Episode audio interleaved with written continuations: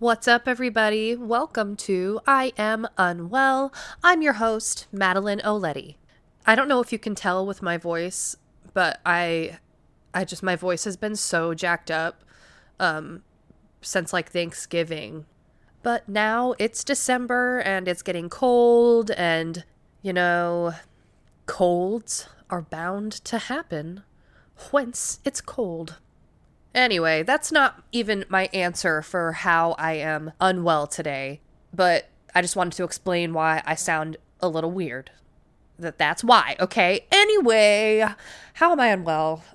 I haven't talked about it on the show mostly because it I hate saying this, but it just wasn't on my mind at the time of recording, which is such a privileged fucking thing to say about something like this. So I need to hold accountability for myself in that truth. But I am sick with grief, with sadness, just the, the need for justice to come to the people of Gaza, the Palestinians who are just getting incinerated.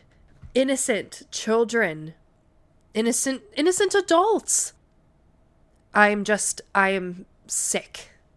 And if you are listening to this and you think that me feeling sadness over what's happening to the people of Gaza is is anti-Semitic, well, that is untrue. That's not the case.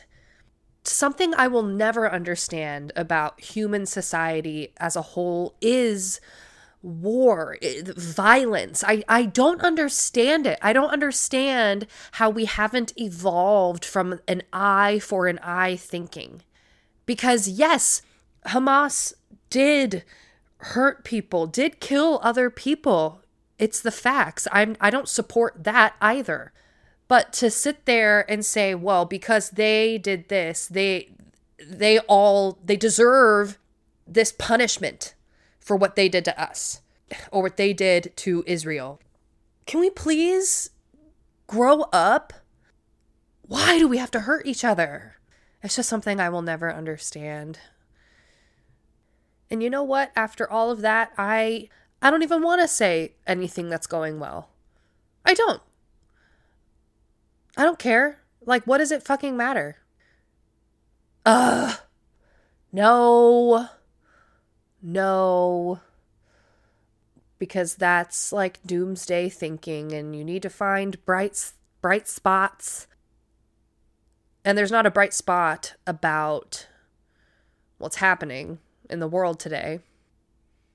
But maybe if i can find a bright spot in my own world and the parts of the world in my life that i can control okay, we're growing, we're learning. I caught myself. Um, what's going well? Uh, here, a small anecdote. I recently unearthed an old digital camera from like an old trunk of my stuff and I was looking through some old pictures. Oh man, just like relics. And it's a camera that I've like busted out like every few years. So there's even like there's some stuff from high school on there, even some occasional things from college and from my first apartment that I got with my husband. Um, so I've been taking pictures with this digital camera. And I guess this is something that the youths are into again. They love digital cameras again. I didn't know this, so I brought my digital camera to the this museum we did like a family day at the museum and I was taking pictures with this digital camera and this tween comes up to me and they're like, oh, "Where did you get that?"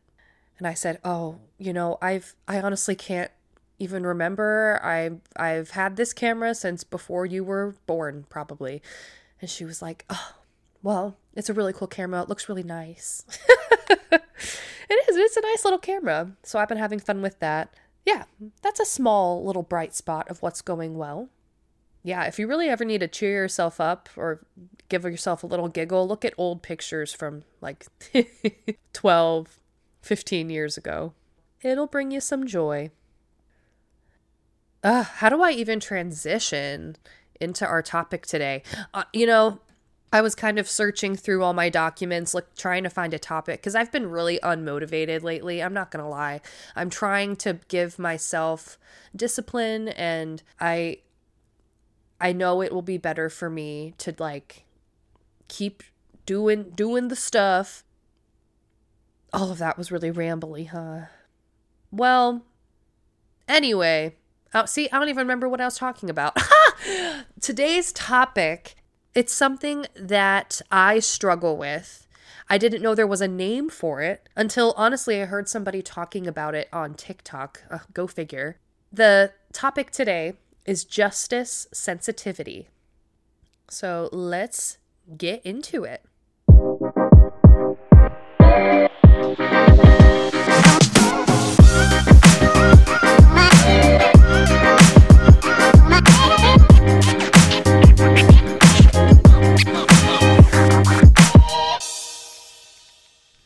Justice sensitivity. Every time I say the word justice, I get in my brain that I've mispronounced it and said justiced because it probably happened once and my mouth just remembers the embarrassment of adding a T to the end of justice.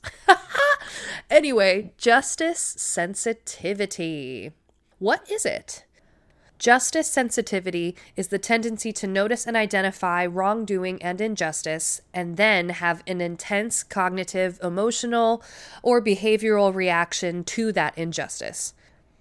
People who are justice sensitive tend to notice injustices far more than others, and then they tend to ruminate longer and more intensely on the injustice, and then they feel a strong need to restore that justice. Whew! I've said justice a lot, and we are only like four and a half minutes in. now, there are signs of justice sensitivity. These signs can include frequent episodes of anger and resentment, fear of being a future victim, indignation about injustice done to others, a strong drive to restore justice, perceiving injustice when others do not feelings of hopelessness and despair about large scale issues facing the world, da da da, Palestine, feelings of worthlessness when unfairly treated, persistent thoughts about social inequity and injustice, and finally, an intense guilt or shame about causing injustice to others. So this is something that I I've always felt like heated I mean, like my organs feel like they heat up when I feel as though there is an injustice, say in, in the workplace, or I feel that something is unfair. It can be about something happening to me that's unfair. It can be about something happening to someone I care about that's unfair. It can be about someone's best friend who I don't even know. And I will still get equally ramped up about stories where I feel as though there is an injustice taking place. And I I it's just so crazy because as you get older, you think that all of your lived experiences and how your mind works is universal until you start talking to people about how they process things. And you're like, oh, wow, everyone kind of processes things really differently. I thought that everyone felt this heated and and angry about X, Y, and Z. But no. And it's not just me. If you have justice sensitivity, you you can probably relate to this, but a lot of people in my circle who are mentally well, you know, they have a far more even kilter way of expressing how they feel an injustice has impacted them or someone that they care for. Now, I know I have mentioned before that in therapy, we're thinking, I probably have ADHD. I'm most likely, I feel most definitely I am on the spectrum in as far as autism goes. I'm definitely neurodivergent. So, research has shown that ADHD if you have it, you are far more likely to be justice sensitive than neurotypical people, people without ADHD. And researchers have found that people who have ADHD feel such a strong need to restore justice that they will take action and do so, even if they end up hurting themselves in the long run. And there are many possible reasons for this. One of them being that emotional swings, intensity, and dysregulation are often a part of having ADHD. So you're already wired to have that bigger emotional response. Another reason could be that ADHD brains tend to perceive information with a less positive view. That's something that my husband always gets frustrated with me about is I am I am the definition of a glass half empty person and he's definitely glass half full. So it I it's it's difficult when when you're dealing with me and I'm in a really negative headspace cuz that's just kind of how I'm wired to be, a glass half empty, more negative leaning person. Anyway, all that to say that having that cognitive response that can lead to intense persistent thoughts. So you that rumination you know you're you're obsessing over this thing that's unjust and you need to fix it. Uh, it's like all you can think about. This these are some vocab words for y'all. Um, the one of the other reasons that people with ADHD can be more prone to justice and sensitivity is that their brain has their brain. what am I saying? Their brain has lower levels of the neurotransmitters dopamine and oh shit. I promise I practiced saying this. Hold on. Okay, dopamine and norepinephrine. Norepinephrine. Hold on. Let's like let's let's let the robot lady say it. Norepinephrine.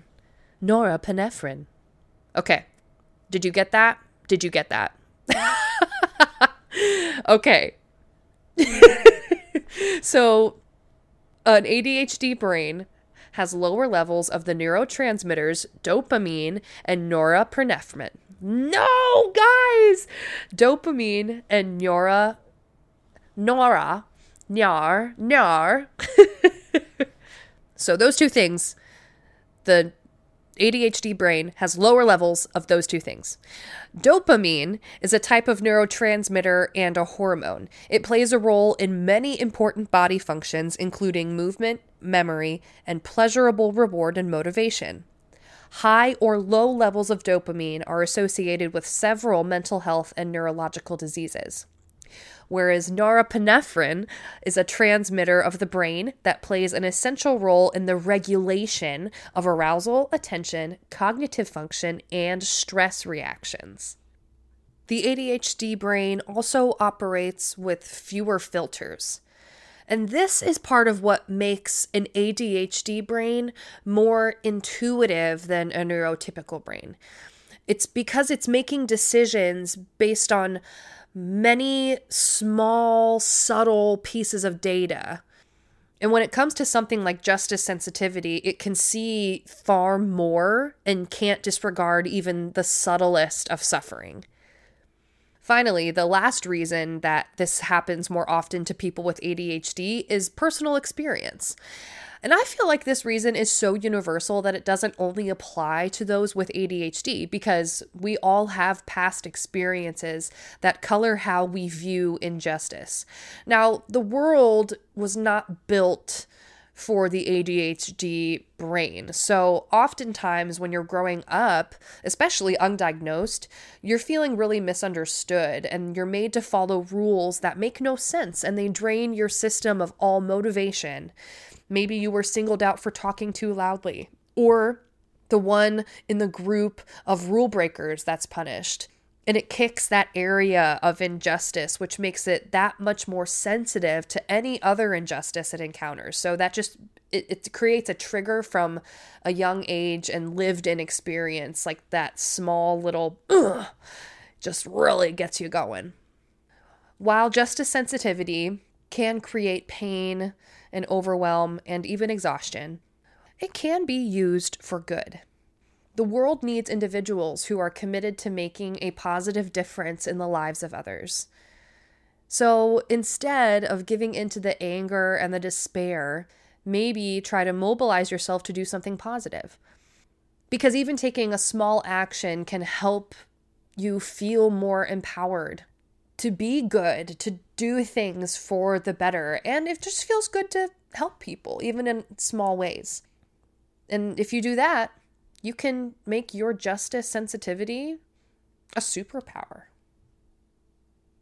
Huh, that was so cheesy, but I believe it. I sure believe it. Now, um, real talk, my computer is dying, so I'm going to wrap this up right here, right now. My resources were from the Edge Foundation as well as the National Institute of Health. I hope you have a great rest of your day. Stay well.